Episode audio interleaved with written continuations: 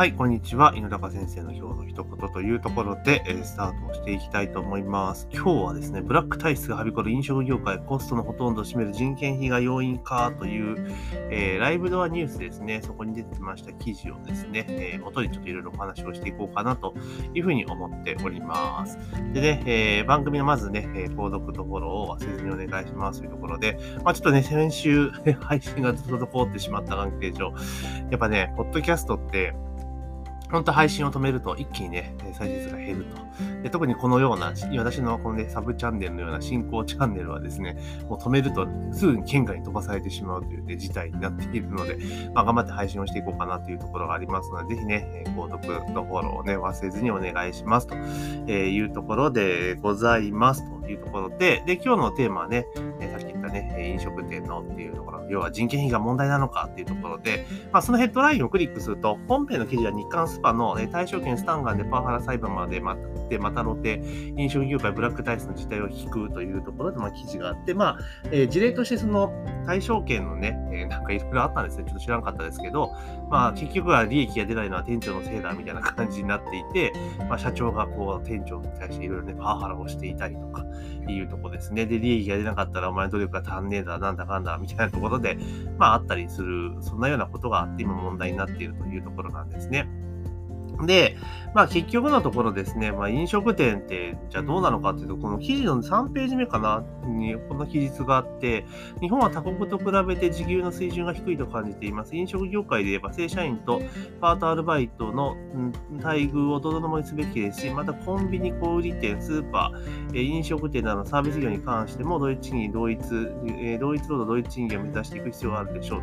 で、安定してもらいたい給与があれば、もらいたければ正社員になれとも言われますが、正社員の雇用枠が限られているので、良い解決策にならないと思いますというところで、まあ確かにその通りですよね。給料。で結局じゃあなんで人件費上げられないかって言ったら、利益出ないからって、まあそのヘッドラインそのものなんですよね、結局のところ。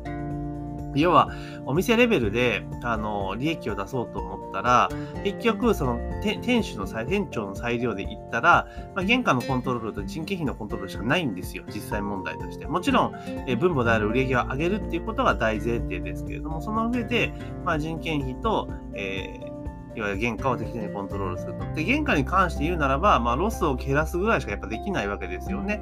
ポーションをしっかり守ったりとかするにしても、ある程度も決まってるわけだし、ぶどまりもあるわけだから、まあ、ある一定のラインまで行くと、あの、要は原価率っていうのはもうほとんど下がらない状態、まあ、一定になってくるというところですよね。なってくると、じゃあ、えー、利益を出そうと思ったら売り上げを、えー、人件費を上げ、なんとかしていかなければいけないって当然なっちゃうんですよね。で、私も店長だった時代があるので、えー、まあ、雇われ店長というか、ね、正社員での店長でしたけれども、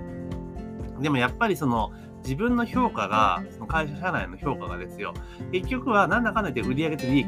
なんですよね。だから売上予算に対しての達成度は、利益予算に対しての達成度は、まあその他自分の頑張りとかいうので評価されるっていうのがあったんですけど、やっぱりね、定量的な数値の部分での実績っていうのが大きく評価されるわけですよ。ってなると、じゃあどうなるかって言ったら、私の場合はどちらかというと、えー、もうなんか腹立ったら何くそと思うたちだったので、まあ結果出してなんぼだろうっていうところでしたから、まあ、いろいろ頑張ってたかなっていうところがあります。ただ、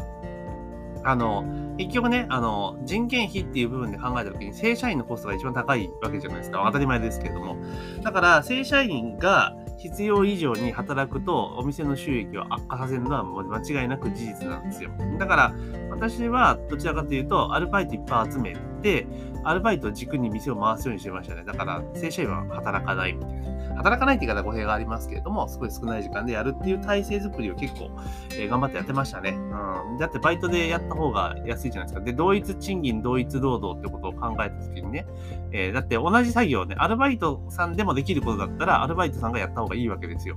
うん。だって、単価が違うじゃないですかって話なんですよね。この風にやっていって、あとはだから店長がじゃあやるべきことは何なのか、どう売り上げを伸ばすかっていうことなんですよね。だから、どうしてもその飲食業界って少ない人数で店を運営しなければいけないっていうか、文化があったりとか、ある意味ちょっと体育会系的というか、気合と根性系なところがやっぱまだまだあると思うんですよね。なんですけど、まあそこを、改めていかなければいけないっていうことと、やっぱりその店長が自ら、その、なんつうのかな、えっ、ー、と、ワーカーになってしまうっていうのは本当は良くないことなんですよね。うん、まあ、そんな言うてもなできないよっていう人がほとんどだと思うんですけど、でもそれはやっぱいけないんですよ。店長やるべきことは何かって言ったら、お店の数値を適切に管理をして判断をするのが仕事。で、その売り上げを伸ばすためにどういうことをやっていくのかっていうのを、まあ、やっていくのがメインなんじゃないかなというふうに思ったりは、え、しています。で、結局あとは、もうそもそもの問題として、日本は安すぎるんですよ。倍価がね。うん。だから結局、あの、価格に転嫁できないから、じゃあ、さっき言った通り、その飲食店とかの売上利益っていうところを考えた場合にですね、えー、売上高、要は単価が低ければその、そこで得られる粗利も少ないわけじゃないですか。だから、そうなってくると人件費の取り部分とかも少なくなっちゃうので、まあ、時給とかも差が、そんな言うほど上げられない。だけど、えー、人手がかかる、それにかかるってことだから、もう悪循環なんですよね。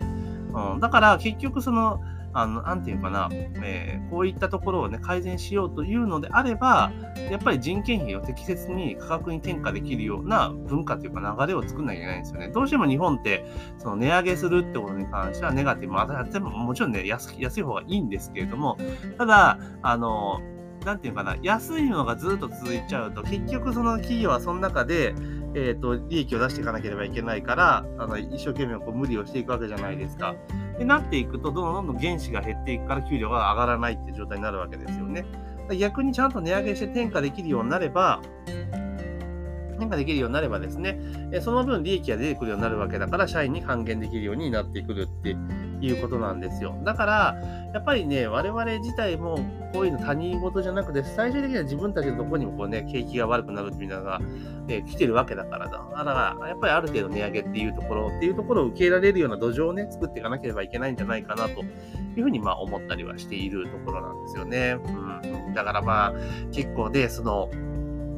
なんていうかな、売上と原価と人件費っていうところになってしまう仕方がないんですよ。だって、店長にはね、そのお店を出す場所のなんか決定権ってないわけじゃないですか。で、店長の裁量でやれるプロモーションの限界があったりとかするから、そう考えてくると、うん、結構難しいのかなっていうところはありますよね。だから以前から言ってますけど、飲食店に関して言うならば、もう低単価、ね、比較的安い単価で勝負をするんだったら、いかにやっぱり人を使わないかっていうような対戦しなきゃいけないですよね。だから機械化を進めるとか、もう配膳は全部ロボットにやらせるとか、そういったこと、なんだかんだ言って人が一番お金かかりますからね。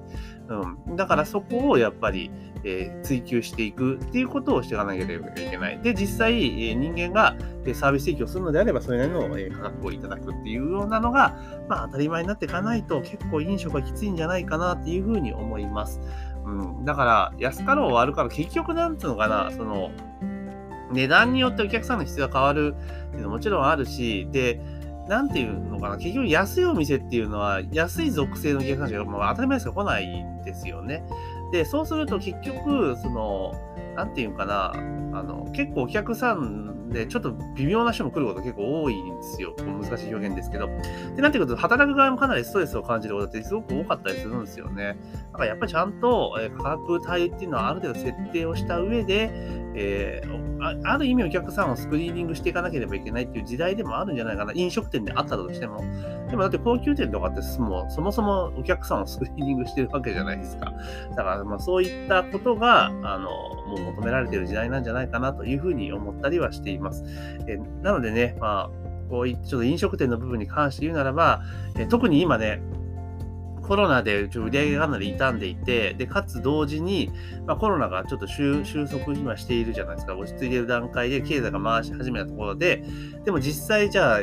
飲食店今どうなってるかって言ったら、やっぱ働き手が足らんくなってるわけですよね。うん、で、こうなってくるとどうなるかって言ったら、もう何が起こるかってさ、もう当たり前ですよ。正社員が、えー、働かざるを得ない。だって店閉めるってことできないわけじゃないですか。ってことになるので、やっぱりある程度、そのためにはやっぱり人を集めようと思ったら人件費を上げなければいけないってなるから、その分ちゃんと価格に転嫁するっていう流れに、ね、なっていかなきゃいけないのかなというふうに思いました。というところで今日はですね、えー、まあ、ネットの記事の、えー、ライブドアニュースの記事の中で、えー、ブラックダイスはびこる飲食業界のコストのほとんどを占める人件費が用品かという記事がありましたので、それについてですね、ちょっと思ったことをお話しさせていただきました。ぜひね、番組の、えー、購読、フォローを忘れずにお願いしますというところで、えー、本日の配信は以上とさせていただきます。